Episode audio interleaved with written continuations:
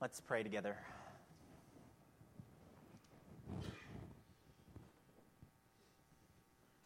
Father, we come this morning and we come under no small name.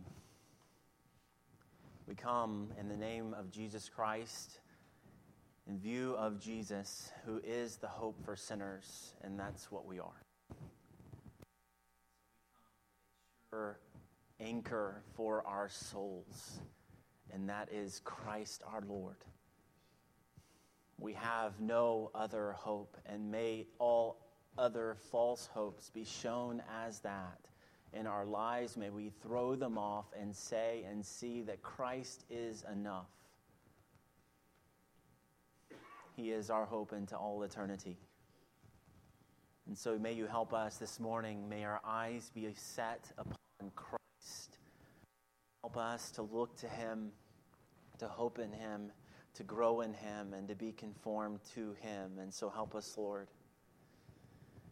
May you unite us, may you help us and unite us in this hope, the hope of Christ. And so help us, Lord. May you be with us and may you help us as we come before your word. May the cross be lifted high. May Christ be lifted high. May you work in us and may we go out. May you help every single one of us to go out and help us to preach the gospel, help us to preach the cross and what Christ has done for sinners. And so we pray and we ask that you would even open doors of opportunity for us to share the gospel with those around us in our families, in our homes, in our workplaces, in our neighborhoods, in the grocery store, in restaurants. May you do that, and we ask that you would do that in every single one of our lives. And may you help us to take advantage of each one of those opportunities as you give them. And so help us, Father. May you be with us as we turn to your word this morning. May the power of Christ be plain as we turn to your word. In Jesus' name, amen. If you would, go ahead and turn in your Bible this morning to Galatians. We'll be in Galatians chapter 6, verses 6 through 8 this morning. When I was younger, probably somewhere around 10 to 12 years old, I took up mowing lawns. And one of the lawns I mowed was my great grandmother's lawn, and to be honest, I love it. and I still love mowing lawns. I love the smell of fresh cut grass. I enjoy time just to, to spend, you know, mowing and thinking or praying or listening to something. And it's just good. Enjoy it. Now, my grandmother, I loved her, but I didn't often visit her, and we didn't often visit her as a family. But over the years, as I was there mowing her lawn, I got to know her better. And as we, you know, she would always offer me something as I came, you know, water or, you know, some sort of snack or Twinkies or, you know, brownies or candy, you know, and certainly tea was one of them she would offer me. And so we'd sit there and I'd get to know her better, and then I'd get to mowing the lawn. Well, one thing I learned quickly was that she loved working in her yard.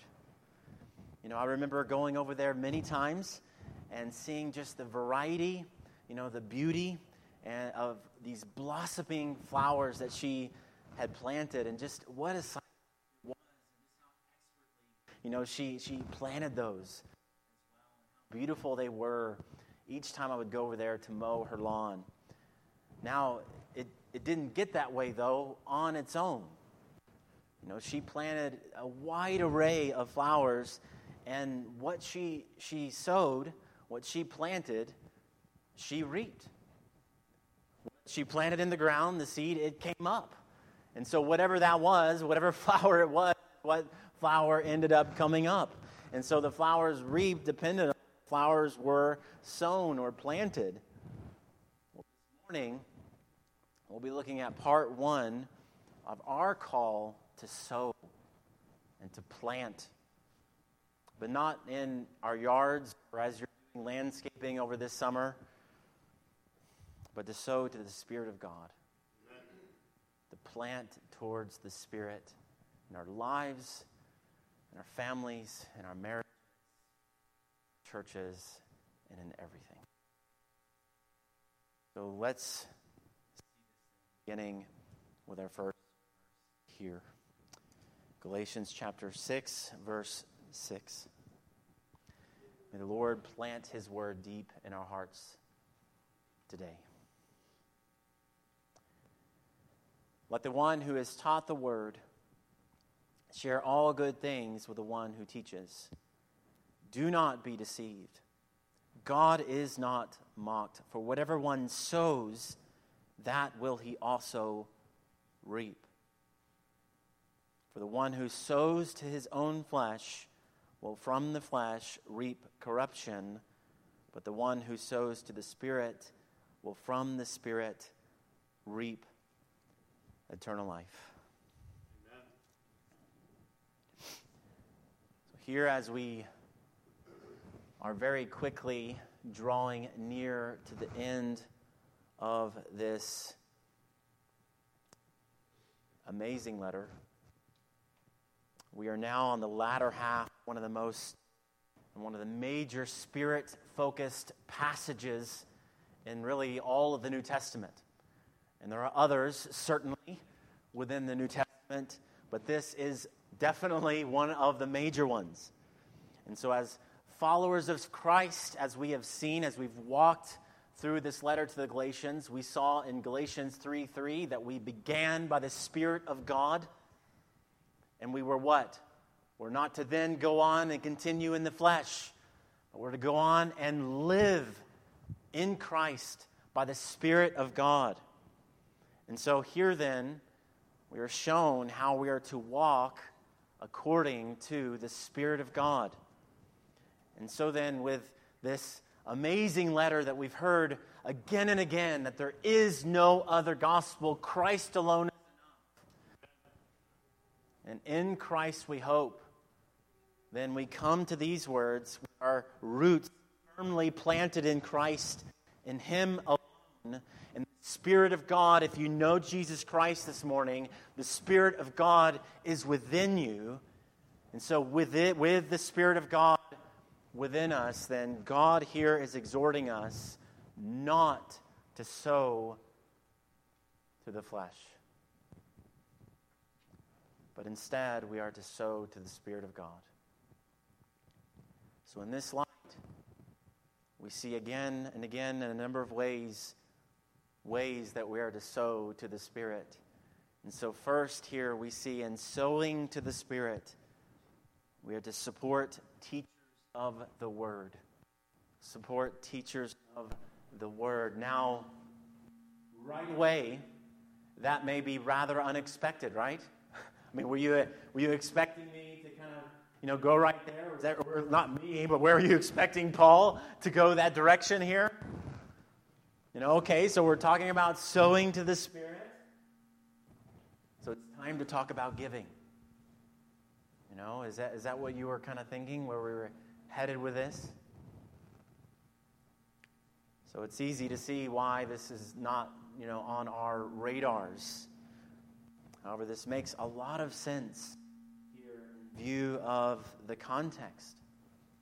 So as we look at the context, it becomes a lot clearer.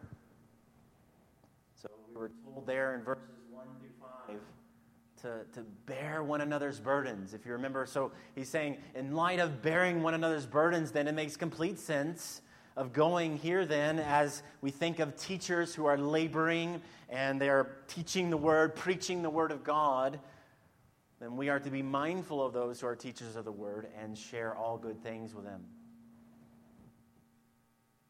So that's one side of this. Shane, you mind turning that down just a little bit? I think you have a little echo there. Sorry.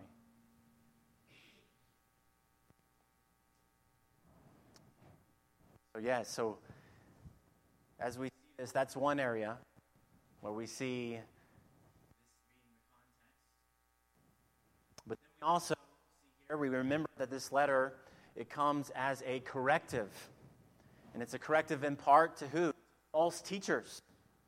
So here they were, false teachers. They were going around spreading a false message. They were preaching a false gospel. In the Galatians, they were hearing this and they were taking it in. And so Paul, he is coming and he is passionately imploring the Galatians to forsake those, to forsake the false teachers, to forsake false teaching, and to not listen to them and to their false gospel. And so it comes in that light as well. We're, we're not going to give all good things to false teachers, and we're not to do that. However, in contrast, there are those who are and faithfully teaching the word. Those who are going and faithfully teaching the gospel. And it is those that we need to listen to, and it is those that we need to learn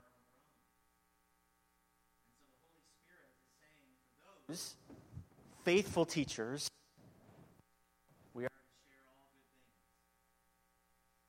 Now, this isn't talking about like just words of encouragement, as helpful as that is, you know, and that is most certainly a blessing to have words of encouragement, and teachers will be encouraged by words like that. But it's going farther than that. What this is talking about is material goods. This is about, you know, assisting or giving uh, supporting those who are set aside to teach and to preach the Word of God. And so, faithful teachers of the Word, faithful teachers of the gospel, they are to be provided for. And so, here, as we see all this, we see the vital ministry of teaching within the body of our churches all of us, every single one of us, we are built upon the faithful teaching of the Word of God and of the gospel. We need that. And it really doesn't take long for us to see just how vital the teaching of the Word is. I mean, we, we see it as we kind of look out on the landscape of America and we see those churches that are not doing this and the effect that this has had and is having right now.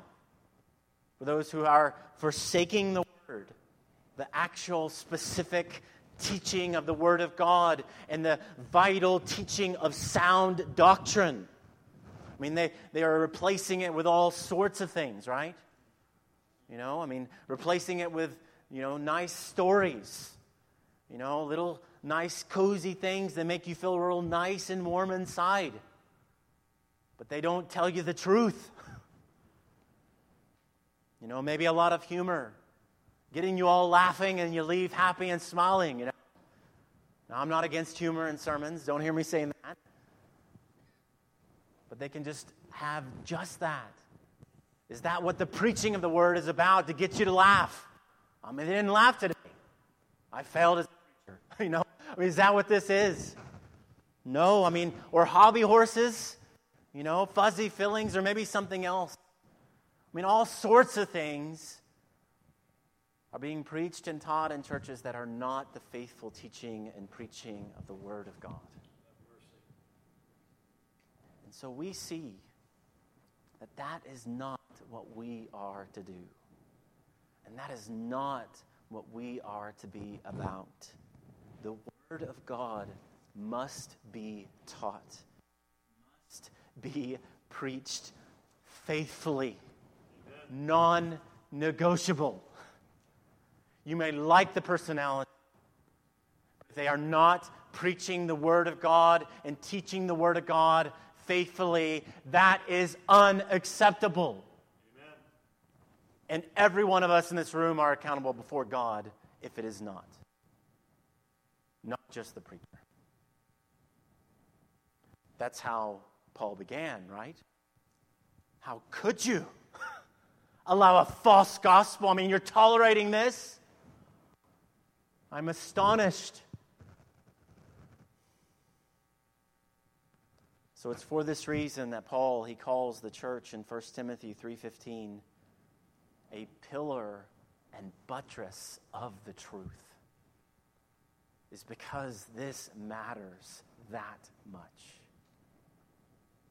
The ministry of the teaching of the church is vital, and we see this throughout Scripture again and again and again and again. You know, we see it from the priests of Israel who failed, and wow, the judgment of God that came upon them. The false prophets who had a word to declare that was not the word of God, and how judgment came upon them. And so we see it in that way, but we also see it expressly with our homes and fathers and parents, the calling of God to teach your children. We see it in Proverbs as we've been walking through that on Wednesday nights. We see it in our Lord in the Gospels, right? I mean, what is He doing again and again and again? I mean, He is teaching, He is preaching the kingdom of God We see it in pastors and teachers and missionaries. We see it throughout Scripture again and again. The call is to teach, preach, declare, disciple, listen, to obey, to walk under, and to walk according to the Word of God. Amen. So the teaching ministry of the church is massively important. From children to adults, even babies to adults, it matters. And so it is that Paul, he says, as we were talking about in Sunday school and like Sunday school this morning, in 2 Timothy 2.15, you consider yourself a teacher. Do your best to present yourself to God as one approved a worker who has no need to be ashamed, rightly handling the word of truth. Amen. So we are not just to settle for anyone in our teaching ministries, in our pulpits, in any area of ministry with teaching within the body of Christ. It must be those who are faithful, who are godly in character and who are good, studious teachers of the Word of God. And so we see here the vital ministry of teaching. And in that way, then, we see the call to sow to the Spirit and to be faithful givers. And so we to share all good things in order to be faithful. In order to be faithful. Now, as you're hearing all this, we need to recognize this is not Pastor Andrew coming to this passage and saying, You guys need to give better. That's not what's going on here this morning. This is from God. This is God's word, not mine. This is why I love expositional preaching. Normally, I don't think a lot of pastors would actually go here unless they're a health and wealth gospel preacher but we have to come here with an exposition of the Word of God. And we want to come here because we want the whole of the counsel of God's Word. Amen. And so this is from God, and it's not a dictum of capitalism. It's not something that we've made up along the way. It wouldn't be nice if people gave to teachers. You know, we didn't do that. It's appropriate for those as Paul says here, who are taught the word to be faithful before God and sharing all good things with those who faithfully teach the word. One side. Also, we have the call to share all good things in order to allow for the ministry of the word. To allow for the ministry of the word. So, faithfulness, calling of teaching, it is not a call for pastors and for teachers and preachers, missionaries, evangelists to laziness. When you think of the pastoral ministry, it's not one hour or two hours on Sunday morning. it is a labor, blood, sweat, and tears. That is why many pastors burn out when they're working 60 hours every week or more. But we're to be faithful. It is an a call to diligence and to labor in the word. And so, how then does giving relate to all of that? Well, faithful giving, it frees pastors for the word of God in prayer, as we see in Acts, to fulfill the calling that God has given them to do what God is calling them to do. And to do all that, that takes time and it takes labor and even great effort.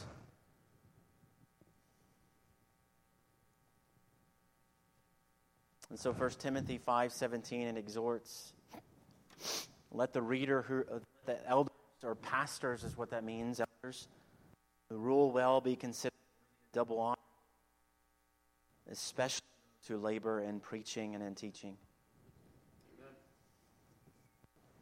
Because that's what they're to do. And faithfulness to the word it means time.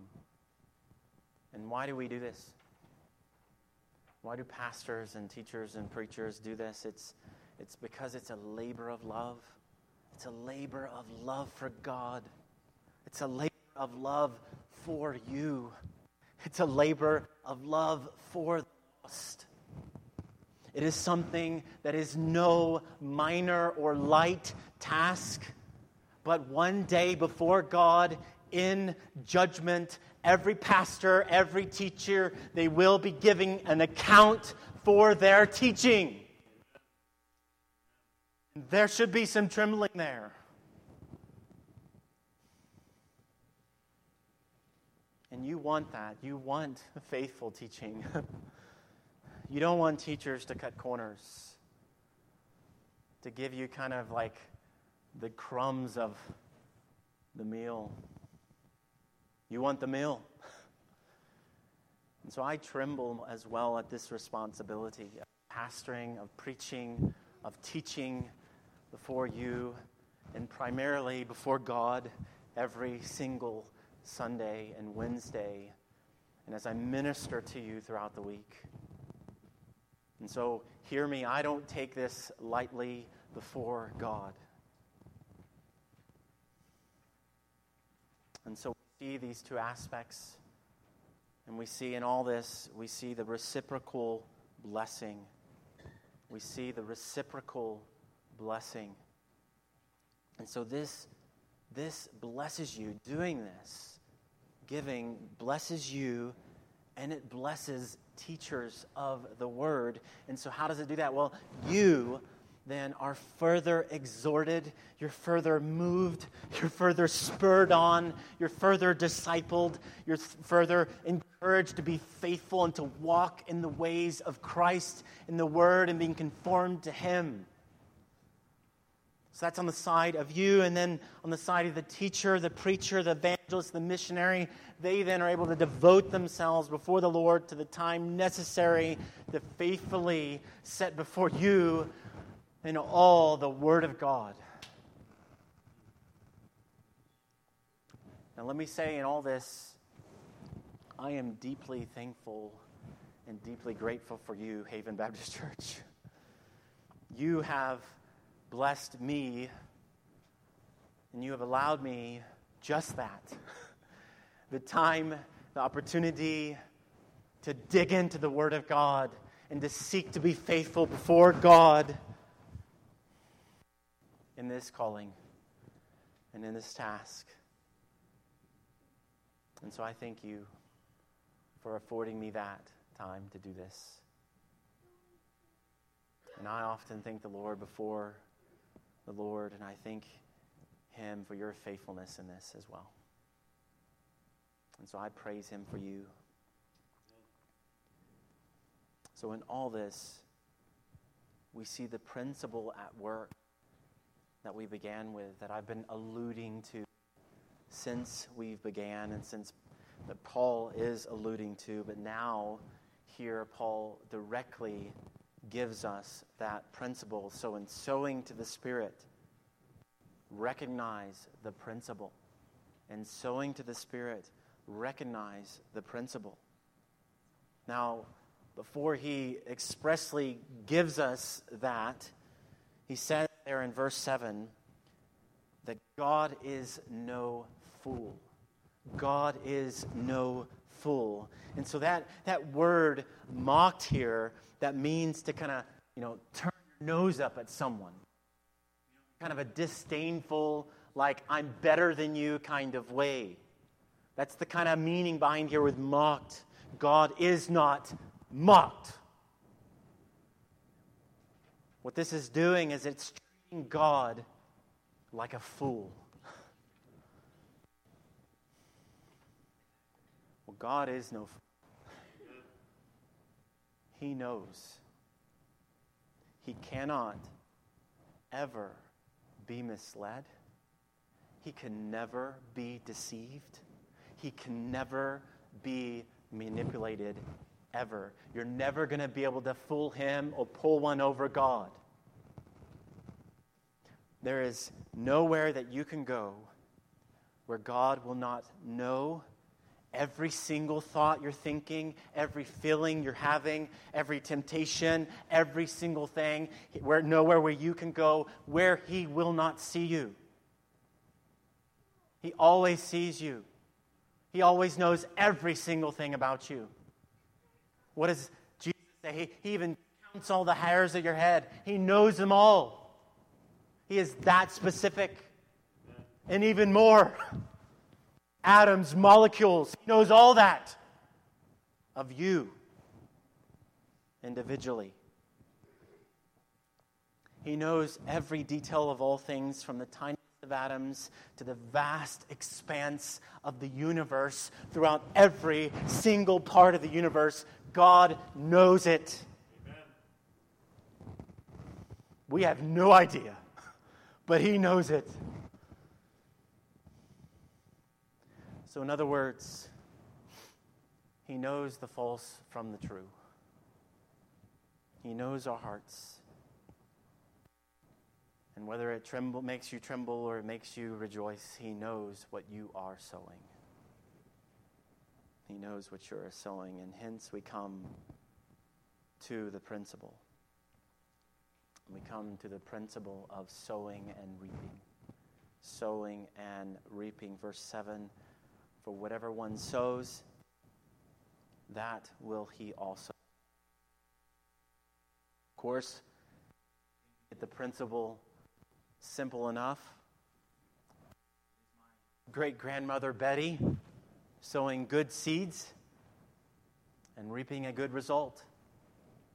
You know, it's the farmer sowing good wheat and then he reaps a good harvest.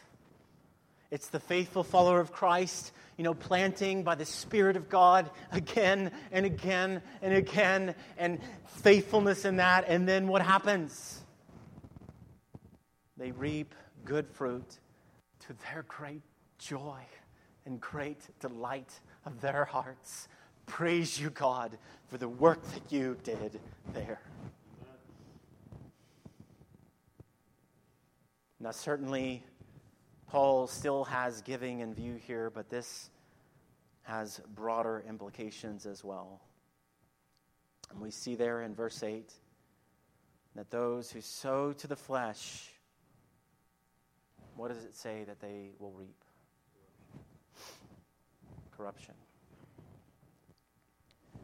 They won't sow anything good.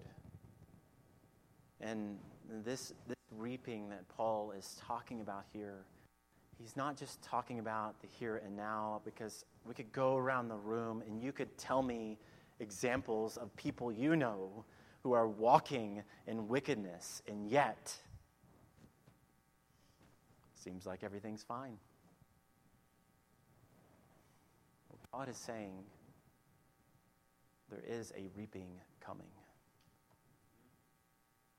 It may look that way, but there is a day coming when the harvest of their unrighteousness will come.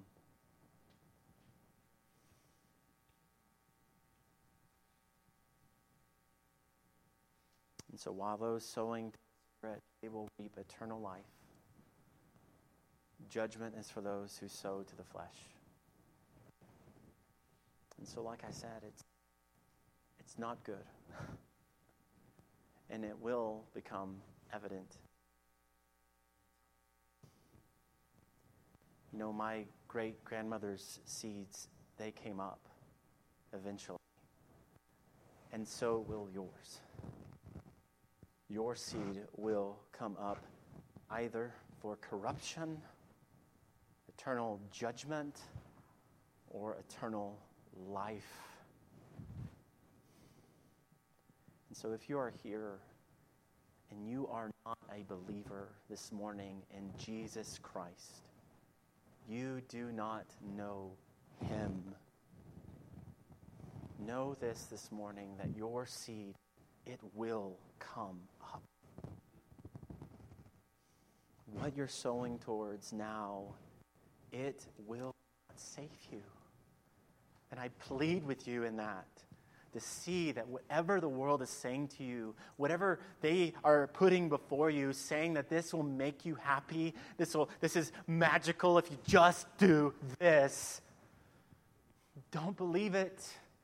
You are not sowing to things that will endure except for judgment.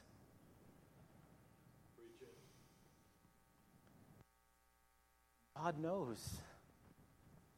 He knows what you're sowing to. We may not know. I may not know what you're doing. But God knows. He knows your life, He knows your thoughts. And He really does. And truly, you know, I think, if we're honest, I think you ultimately know as well what you're sowing towards. You may not like it. You may try to avoid it. You may hide from it. You may excuse it. You may try to cover it up. But, friends, what you need, if you don't know Christ this morning, is you need Christ. Amen. You need the one who will save you, not in some theoretical way, but He will save you. He will give you spiritual life this morning. And that search that you've been making for joy in this world will be found in Christ. He is the joy that we're all aiming towards as we get joy in a movie or sports or food or anything else. All those little joys point to the greater joy, which is Christ. And so, your response to all this, and I plead with you this morning, may it be that you turn to Him and He will receive you with open arms. He will take all your sin and your shame. He came for that reason. Regardless of how great your sin is, He came to pay the penalty for your sin, to atone for it, that all your sin would be paid for on the cross, and you would then gain all of his righteousness. Thank you, Lord. Made right by grace. Nothing you do, no effort. Just trust in Jesus.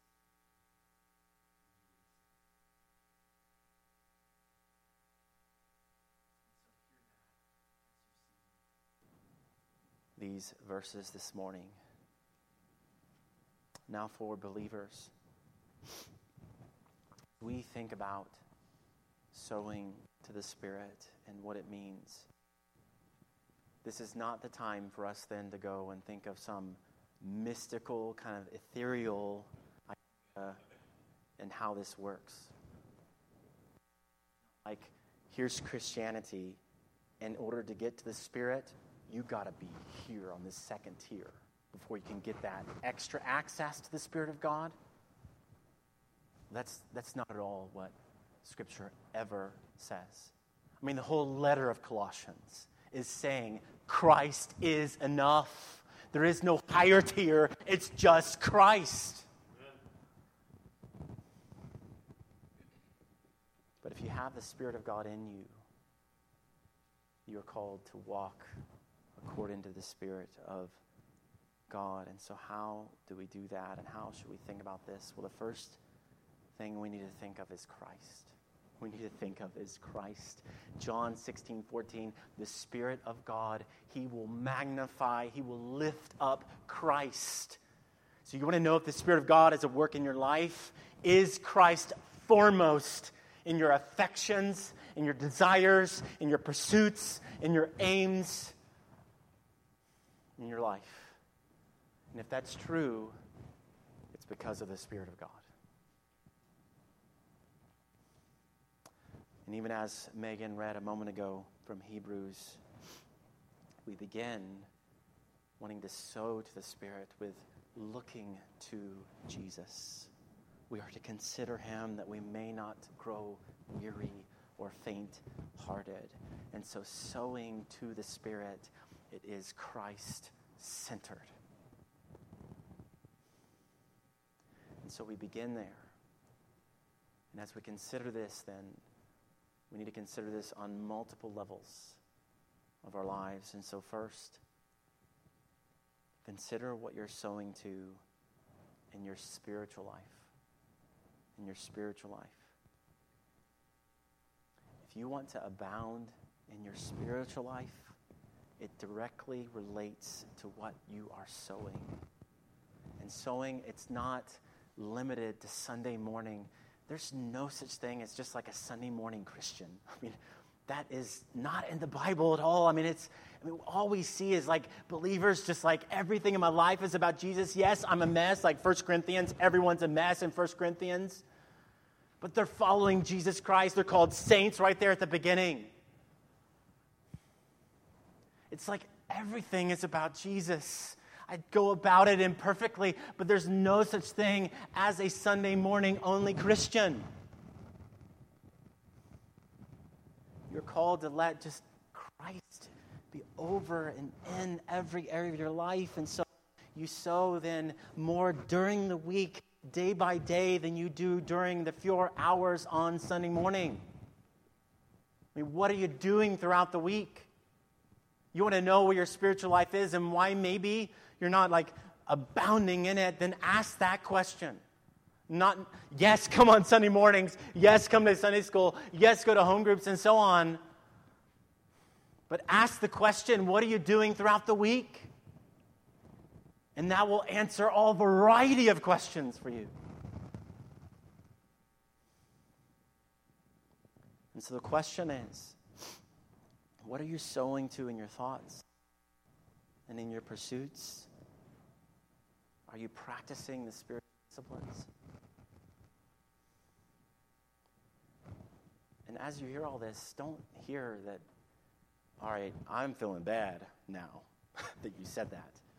Because I'm not doing this and this. Well, that, that's not what drives us here. Guilt is not the driver for why you read the Bible.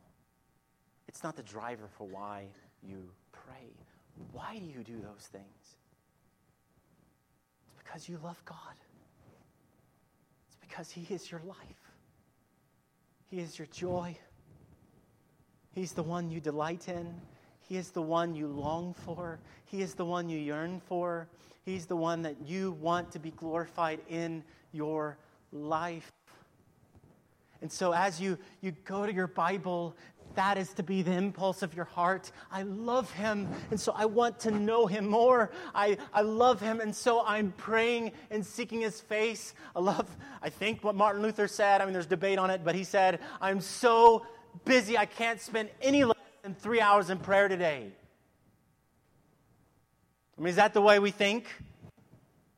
I think the devil is doing everything he can to get us away from thinking in any way of that sort. We'll spend plenty of time reading all variety of things, looking at our social media, watching TV, working in our gardens and yards. But where are we spending time in the things of God?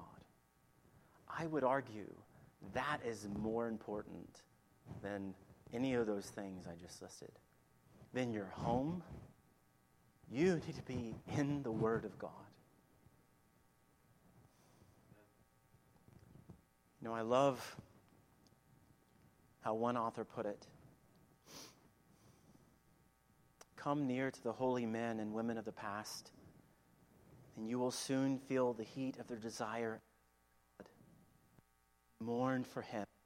They prayed and sought for him in season and out. And when they found him, the finding was all the sweeter for the long seeking.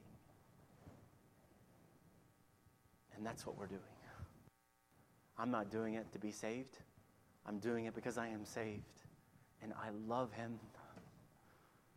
And I want to know him more. And so, your love for and joy in God, may that lead you into deeper into to his word and to knowing him and savoring him and letting your love for and joy in God cause you to be like Daniel that if a day comes when you're told no you cannot pray you cannot read your bible what are you going to do? You're going to do exactly what you've always done you're going to bow and seek God's face. Because it's nothing new. It is my life so, sow to the Spirit of God in your spiritual life. And then, second, consider what you're sowing to in your family. Now, we are certainly not ultimately in control of the salvation of our children. But let me ask you are you sowing the gospel regularly into their lives? How are you sowing towards helping your children grow spiritually?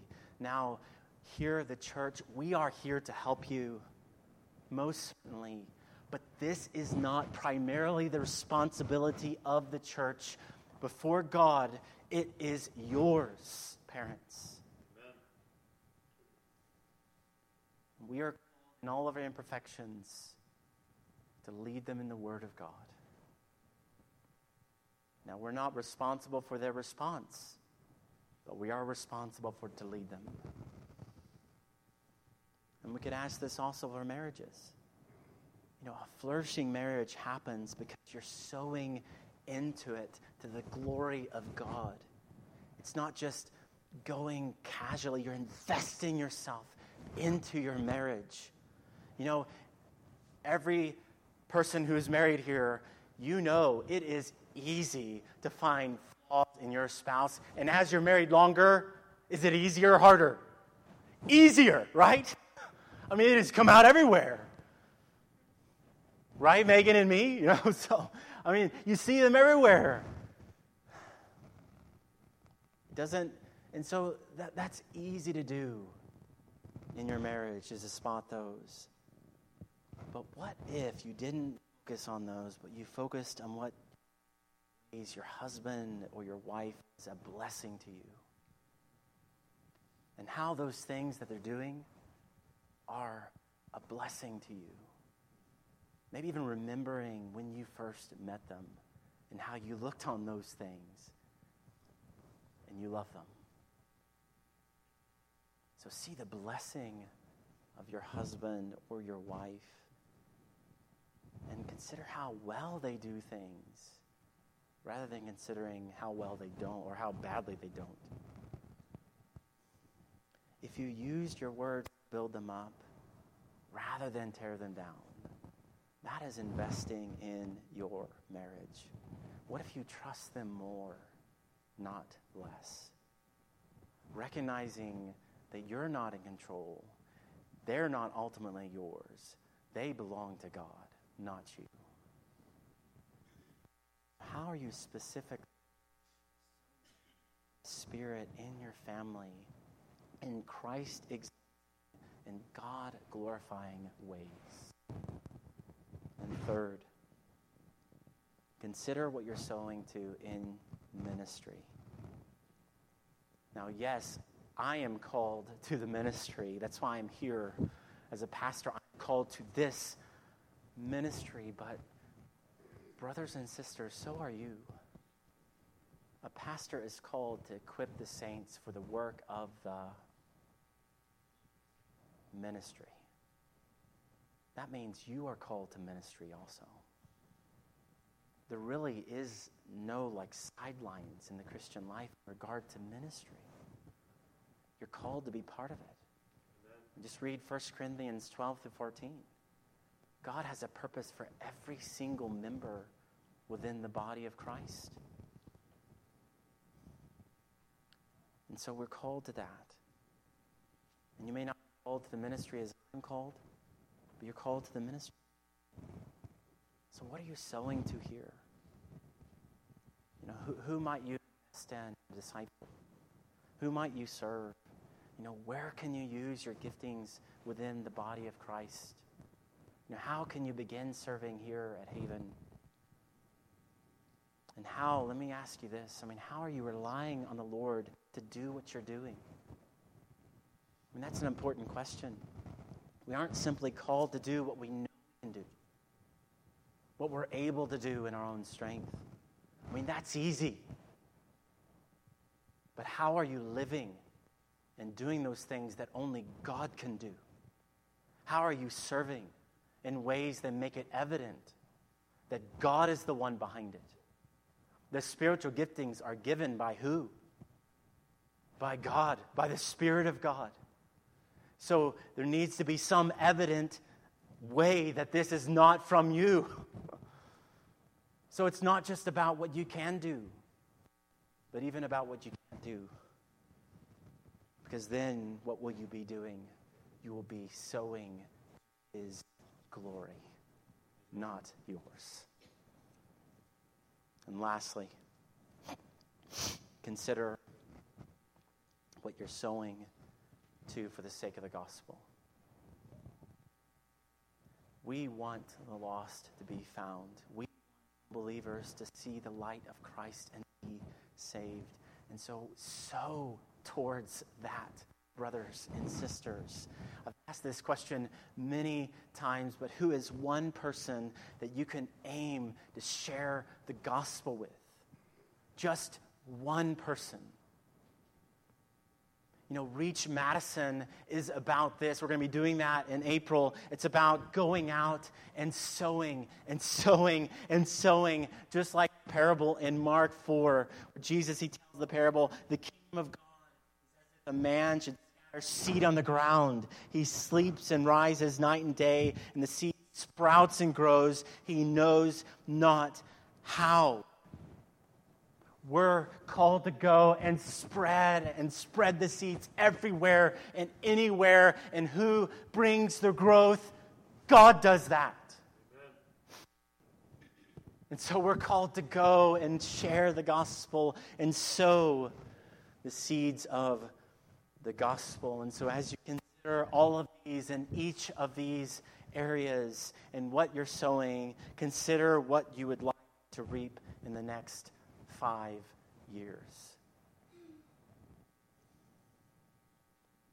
Know, the old saying it goes, sow a thought, reap an act, sow an act, reap a habit, sow a habit, reap a character, sow a character, reap a destiny. And so, where do you want to be in the next five years? You know, I once remember hearing a story about an old man. His normal disposition essentially was a grump. you know, I mean, you just put that title over him, grump. You know, he was grumpy. He was frustrated, and he was often just plain mean. You know, anyone who knew him, they knew that about him. I mean, he would demean his wife. I mean, talking about flaws, oh, he would take advantage of that. He would demean his children. And wow, restaurants, when they saw him coming, they knew what they were going to have to expect then. They knew what was coming their way. And it wasn't good. You're not getting a tip, you know. Well, his son saw all of this. And he said, You know, I love my dad, but I want to be different. I want to be like Christ. And so his son began sowing.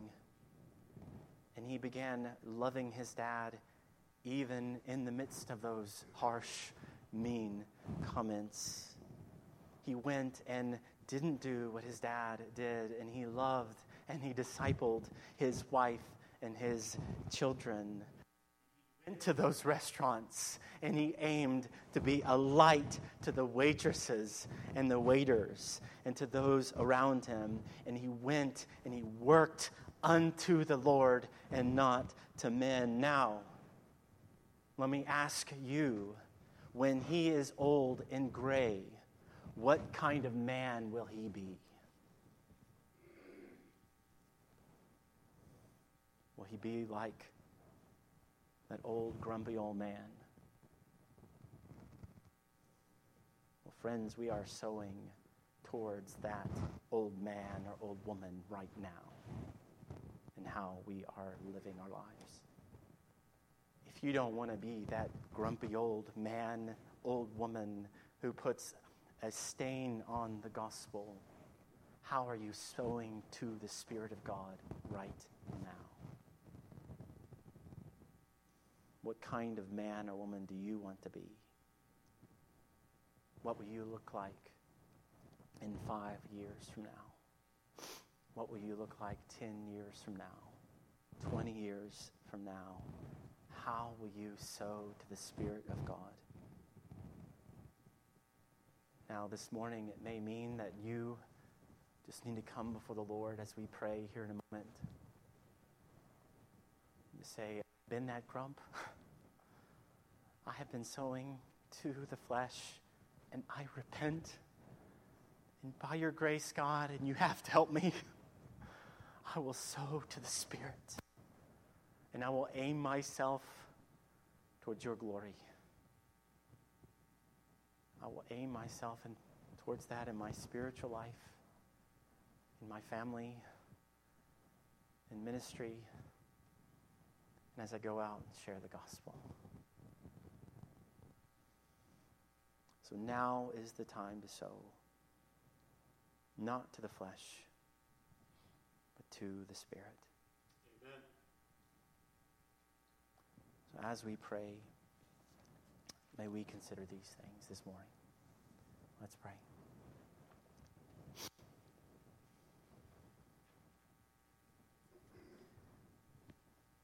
Father, we pray right now for anyone here who does not know Christ. If they are on the, the edge wondering, you know, what they need to do, may you even right now make it clear that it's not what they can do, it's what Christ has done.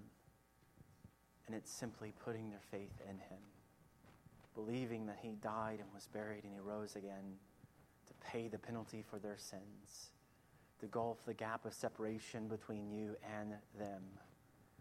That by putting their faith in Him, that right now they will be saved and that gulf will be gapped and Christ will be theirs forever. So we pray for anyone here this morning that they will respond by putting their faith in you. We pray for all of us as we believers here who desire and long to be like our Lord. May you help us to set our eyes on Christ this morning.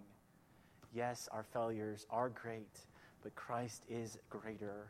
He has taken care of our sin. And so we don't come as failures, as with shame on our backs, but we come at, and you see us as the righteousness of Christ. And so help us consider this morning, in light of Christ and what he has done for us, how you are calling us right now to sow to the Spirit of God. And So may we respond to your word, we ask, as we respond in song. In Jesus' name, amen.